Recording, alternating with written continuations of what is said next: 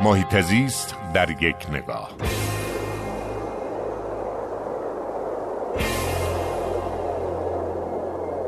یک اتفاق بسیار مهم در اتحادیه اروپا رخ داد و این اتفاق اونطوری که باید در ایران جدی گرفته نشد و روش تحلیل نشده.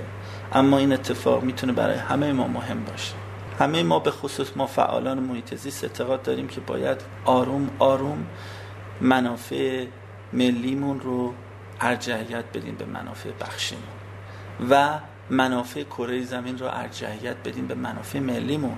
به خاطری که ما همه سوار یک قایقیم.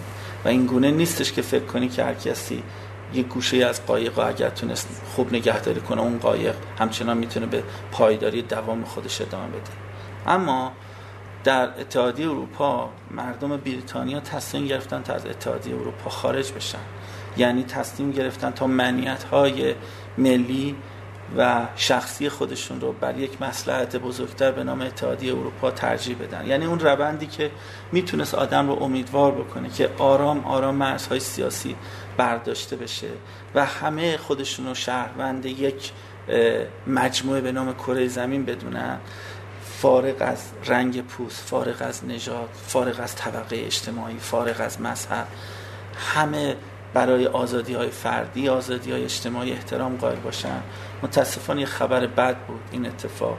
و همین ماجرا می‌تونه برای محیط زیست بسیار گرون تموم بشه چون بریتانیا یکی از کشورهایی بود که بیشترین میزان تخریب محیط زیست تا قبل از عضویتش در یعنی در 1973 رخ می‌داد که فشارهای بی امان اتحادیه اروپا باعث شد که اونها تغییرات شگرفی رو در قوانین خودشون اعمال بکنن و الان فعالان محیط زیست نگران این هستن که دوباره بریتانیا به همون وضع قبلی برگرده. تجزیه دولت ها هیچ و خبر خوبی و خوشی برای ما نبوده و نخواهد بود.